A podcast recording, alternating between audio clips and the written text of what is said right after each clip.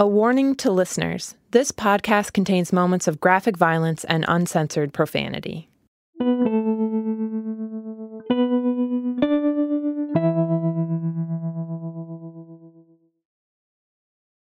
This is the story of a traffic stop.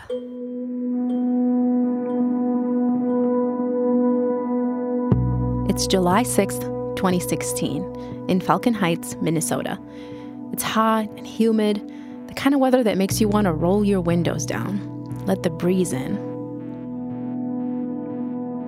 Falcon Heights is a suburb outside Minneapolis and St. Paul. It's a mostly white town of bungalows and ramblers and fewer than 6,000 people. It's just after 9 p.m. A black man is driving his white Oldsmobile down the suburb's main street. It's still light out. The sun's just starting to go down, the tail end of a long summer day. That stretch of road is the kind of road most people take to get somewhere else. It's just a few apartments and a golf course and a gate for the state fairgrounds.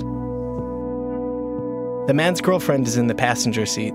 Her four year old daughter is buckled up in a car seat in back. They've got a load of groceries. They're heading back from the store. At 9:02 p.m., a police officer runs the plates on that white Oldsmobile. 21 to 20. What's your location? He radios his partner, who's just down the road in another car. Player. Copy. I'm gonna stop a car. 203 Tom Tom Mary. And then, at 9:04, he turns on his lights. I'm Riham Feshir. I'm Jon Collins. And this is 74 Seconds. What happens in 74 seconds? You take about 20 breaths in 74 seconds. Your heart beats fewer than 100 times in 74 seconds. And 74 seconds after flashing his lights at that white Oldsmobile, Officer Geronimo Yanez fired seven shots into the driver. How does that happen? And what happens next? That's what we're trying to find out.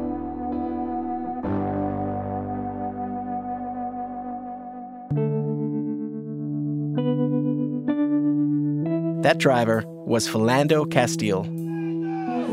His name became a chant after his death. People wore t shirts with his face on them. The President of the United States came out to express his condolences all of us as Americans should be troubled by these shootings because these are not isolated incidents. On that July night, Philando's name joined a list of names black men and boys killed by police Michael Brown, Eric Garner, Tamir Rice. They've been all over the news. Their deaths had sparked protests, calls for reform, and even riots. But Philando Castile is different. The world watched Philando die live on their phones. Please don't tell me my boyfriend just went like that.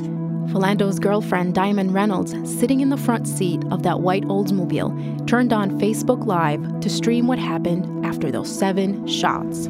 Please don't tell me this, Lord. Please, Jesus, don't tell me that he's gone. Please don't tell me that he's gone. Please, officer, don't tell me that you just did this to him. He was just getting his license and registration, sir.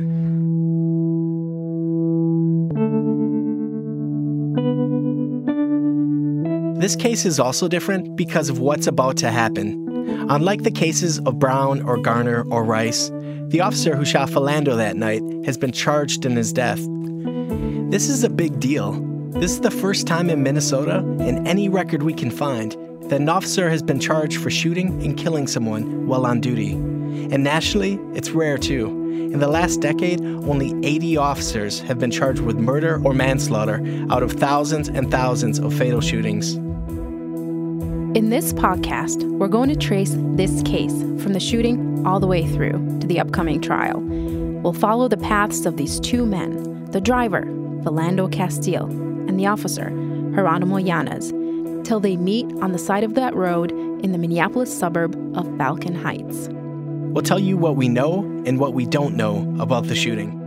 And we'll follow Officer Yanez into the courtroom when he goes on trial next week. We will walk you through this unprecedented case as it unfolds. In that courtroom, a jury will be asked to return a verdict guilty or not guilty, based on what happened in those 74 seconds.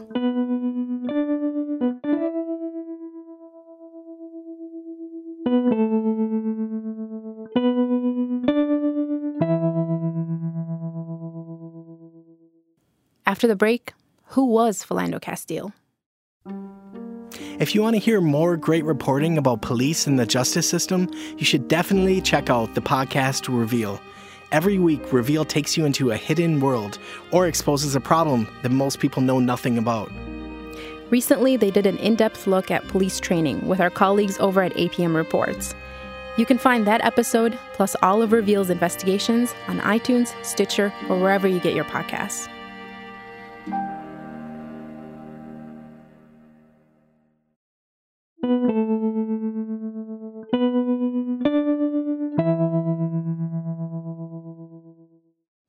And we're back. Riham and I are reporters at Minnesota Public Radio. The two of us have been reporting on police shootings for years. This shooting happened just seven miles from our office.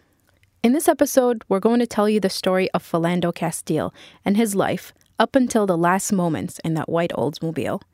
Telling the story now is complicated. Those closest to him have stopped talking. They don't want to influence the trial. It makes it hard to give the full picture of Philando. We're left with these odd public remnants of his life. Like this. This is the sound of Philando playing NBA 2K16. I found recordings of his games online under his Xbox handle, Cheetah Phil. You can't see him or hear him in these videos. You can just watch the players as he controlled them when I watched these, I could imagine him sitting on his couch with his controller, playing for hours.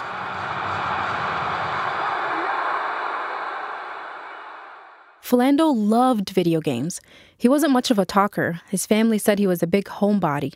He didn't go out much to clubs or bars.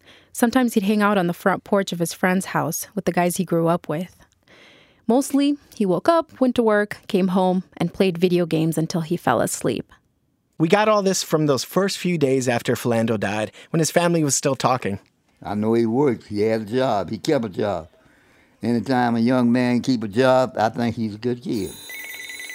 We got New York now. This is Sam Castile, Hello. Philando's grandfather. That's me. He's 90 years old. And the day after the shooting, his landline was ringing off the hook. News outlets from all over the country were trying to find out what they could about Philando. Hello. Our colleague Laura Yuen was sitting there with him in his living room as all this happened. Sam kept telling the callers all about Philando's job. Never go again. He kept repeating the same things over and over Hello. to everyone who called. Only thing I can tell you, his name was Philando Castile. He worked day in and day out. He never was in any trouble. He was no criminal. He, he, he wasn't in no gang eh, or nothing like that.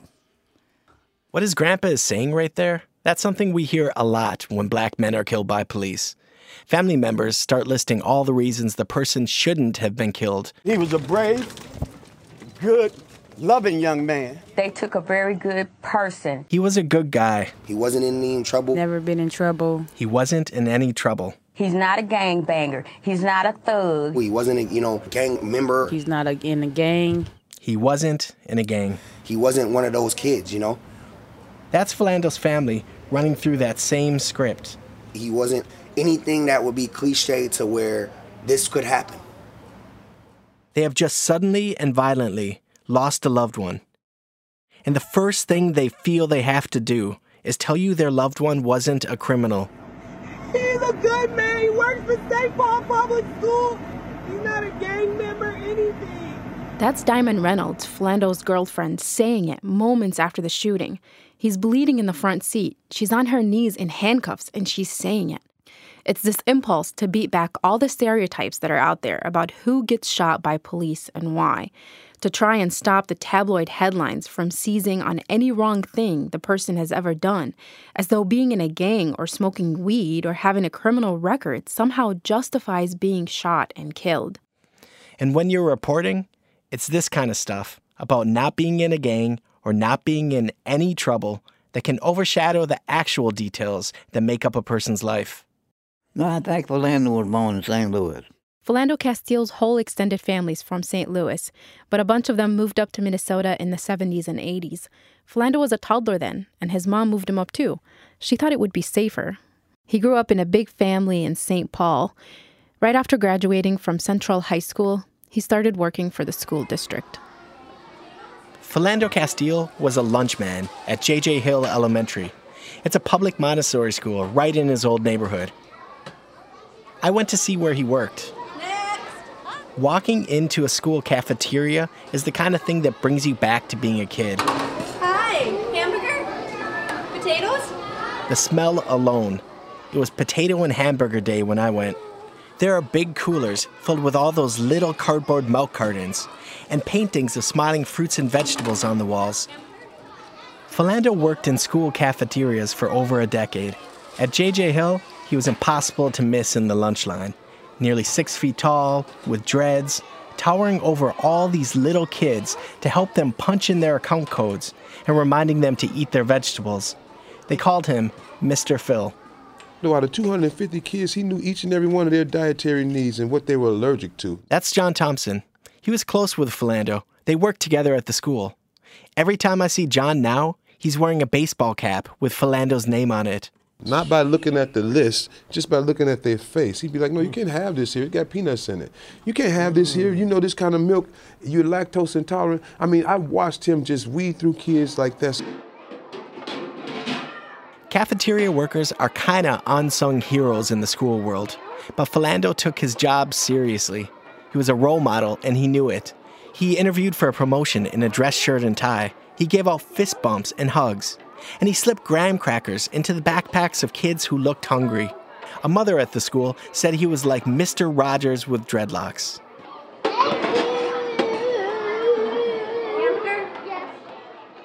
Summer for cafeteria workers means getting shuffled all around the city. On July 6th, his last day alive, Philando Castile was at Chelsea Heights Elementary on the other side of St. Paul. He was serving up lunch for summer school. After work, he drove to the barber shop. He got his dreads done, he got his beard trimmed. He wanted to look good for his birthday. The next week, he would have turned 33. After that, he went to Taco Bell. He picked up food and drove it over to his mom's house. His younger sister, Allysza, still lived at home. He went inside and they sat down to eat. These details about his last afternoon, they come from an interview Allysza did with the New York Times. She said that day they ate tacos and they talked about guns. Both of them had guns. They were licensed to carry. In Minnesota, that requires, among other things, taking a class and not being listed as a gang member in the state database. It meant they could legally carry their weapons in public and carry them in their cars. We asked Philando's cousins, Antonio and Renee, why Philando carried a gun. He was openly carrying because it's his Second Amendment. Sure. And that's why he carried. I'm a carrier too. You are? Okay. Yes. Yeah, he, he had a permit to carry, license, and everything. But as Allysza told her brother that last afternoon, she wasn't sure she wanted to carry her gun anymore. Their mom remembered that moment the next day on CNN. We chit chatted, him and his sister, and uh, they had a conversation about the concealed carry permits that they both have. And they were saying that, um, you know, to be cautious. And my daughter said, you know what? I really don't even want to carry my gun because I'm afraid that they'll shoot me first and then ask questions later. After tacos, the conversation at the house turned to Alton Sterling. He was a 37 year old black man who'd been killed by police in Baton Rouge, Louisiana the day before. The video was all over the internet. It showed Sterling, pinned to the ground by two officers, being shot at close range. It was not the first video like this. There'd been the Walter Scott video the year before. He was shot in the back while running away from police. The year before that, there'd been Eric Garner, who died after being put in a chokehold. Philando had watched the Alton Sterling video. That afternoon, he asked Allysza if she'd seen it yet. And this moment, it really stuck with me. It's from that Times interview. She said she hadn't watched the Sterling video. She told him, I refuse to watch another video. She didn't want to watch another black man die on camera. Philando left. Allysza lay down for a nap. He drove to go pick up Diamond, his girlfriend. Where Philando Castile was quiet, Diamond Reynolds was a definite extrovert. She shared a lot of her life on social media, like this video she posted two days before on the 4th of July. Happy 4th, everybody. Be safe. Put the Oh, guns yeah. down. Let these babies enjoy these fireworks. Put the guns down, y'all. They're at a barbecue in the park, and he doesn't even respond when she tries to get him to talk. Babe. He's just sitting at a picnic table. Babe. He's looking at his phone. He ain't trying to be seen, y'all. They've been dating on and off for four years. They just moved in together. Before that, Diamond had been living in a homeless shelter with her daughter, an hour outside the city. Diamond told the Washington Post that Philando brought calm to her life, stability. That night, after Philando picked her up, they went grocery shopping. They buckled Diamond's four year old daughter into the car seat in the back. After the store, the route took them through Falcon Heights. Philando Castile was no stranger to being pulled over by police. Look through his public records and you'll see this dozens and dozens of traffic citations. When he was in his early 20s, there's a handful of tickets for marijuana. Otherwise, it's all traffic related. Not wearing a seatbelt, not having a muffler, speeding. At one point, he lost his license for failing to pay the fines and then racked up more tickets for driving without it. Altogether, he spent more than $6,000 paying traffic fines. He was stopped at least 46 times. That works out to be roughly once every four months for his entire adult life.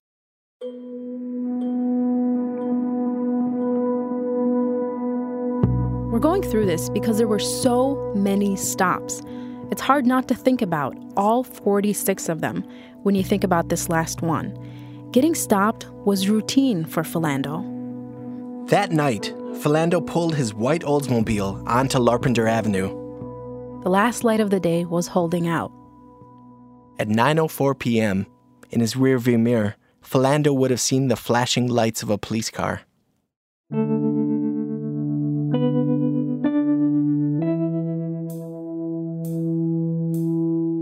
Next time, Police now identifying the shooting officer as Geronimo Yanez. who is Officer Geronimo Yanez? Uh, police or union or his attorney, none, no one has really come forward with a, a, a side of the story from the officer. You can keep up with the trial and everything related to the case by following us on Twitter at 74seconds MPR 74 Seconds is hosted and reported by me, Riham Feshir. and me, Jon Collins. It's produced by Tracy Mumford with help from Hans Buetow and edited by Mike Edgerly and Meg Martin. Production assistance by Manda Lilly. This episode was engineered by Corey Schreppel. We got additional reporting from Laura Yuen and the staff of MPR News. Our theme music is by Joffrey Wilson. Special thanks to Samara Freemark, Madeline Barron, Sasha Aslanian, Max Nesterak, and Molly Bloom. If you haven't already, subscribe on iTunes, and if you can, give us a rating. It really helps people find the show. 74 Seconds is a production of MPR News and American Public Media.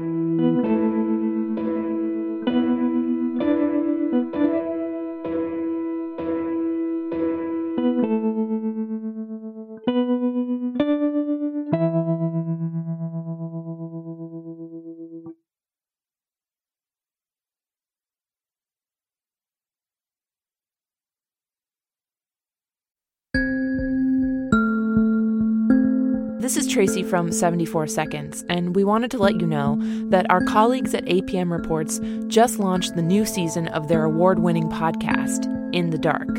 In this second season, they explore a new story with life or death consequences.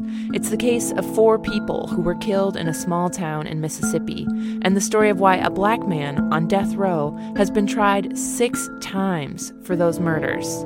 You can listen and subscribe to In the Dark on Apple Podcasts.